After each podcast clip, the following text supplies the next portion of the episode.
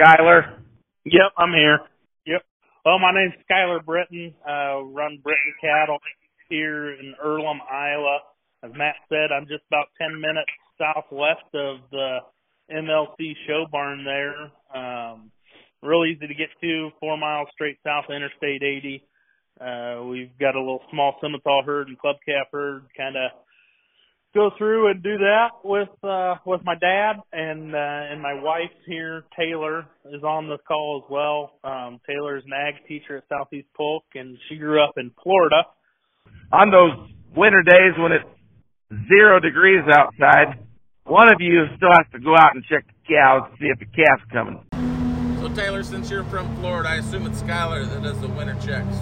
Um did a little showing showing cattle in Florida and uh come to Iowa and realized that uh, maybe showing cattle in Florida and Iowa were just a tad bit different from each other. So, um, yeah. So, like Sky said, my name is Taylor. Um, I grew up in Brooker, Florida. Um, we did do some showing there, not anything um, super duper intense, just because, like you said, it is a whole different ball game in the Midwest. Um, I went to school at Iowa State and then happened to meet him while student teaching. I'm at West Central Valley in Stuart, Iowa, and so um, as we all know, when you meet an Iowa farm boy, you end up landlocked. So I did not know that you were from Florida. How about that?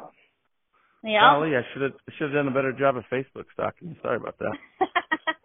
Another thing that we've kind of got new coming around the pipeline here, Matt, is we're uh, we're going to be expecting our first child here in the next uh, next Come few on. months. Just like a good purebred Angus bull, those swimmers, the Skylar Brittains, they're just fast and they're effective and they're efficient. So I would imagine that you got you got that one covered on the first service when you, when you knew it was time. So congrats on that. Uh, just tell us about your fall sale, uh, date, location, whether it's private or online, and then I'll have one more question for you to wrap it up. The fall sale every year. It's the usually the week after Labor Day. I typically try to have 12 to 15 head of calves mixed between Simmentals and, and show steers and some market heifers, some high end market heifers. Try to not have very many, but have very good quality. We uh, typically do an open house Labor Day weekend, have people come through and stroll through. We we're on a couple different maps. Um, the newest map that we're we're on is the I-80 uh, cattle connection that we're doing with uh, Kim Tip or Tipkin Farms, Tucker Tipkin, and uh, and Carrie Danker at Danker Danker Show Cattle there in Avoca. So Shout out to my boy Tucker Tipkin. How you doing, buddy? Go ahead. we're on them. We're on our map, and and uh, we welcome anybody to come stop through and see all three farms. And uh, I'd say I've seen the calves at both all three places, and and this year we all kind of knocked, knocked it out of the park. Probably one of the better sets we've had. So um, good good opportunity to come see some folks and good folks and uh, see Yeah. some really good cattle this year. We've had a few. We've had a little bit of success in the last couple of years. Uh, raised, you know, reserve market or reserve Division One crossbred steer at State Fair last year uh, for the Gall family. Market heifer for the Gall family a couple of years ago that won her class and was was uh, real, right up there in the hunt for the market heifer division at State Fair.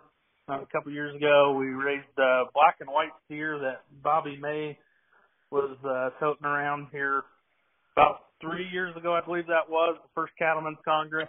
Um, showed down there and did real successful with that steer. So had go out good luck and uh, um, look forward to what this year's projects are going to look like. My connection broke out just a little bit, but you did mention that you were one of the district show winners last summer, right? Yep, yep. We uh we won the Northeast Iowa District Show and went and competed at the All Iowa deal um with the steer that was reserve division at at the state fair. So um Yeah. good good run, good luck, good run with that steer for the Gall family and it was a fun summer.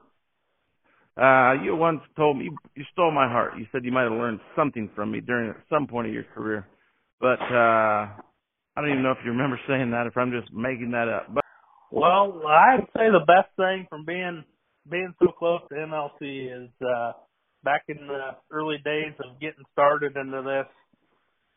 We were able to run over there and look at calves, and and Matt was real good about uh, letting anybody kind of learn and watch and and do some things. And uh, I learned a lot of my clipping from in at the barn there at Matt watching Josh Griner and and those Mhm. guys clip a little bit. Are there any drawbacks of living next to MLC?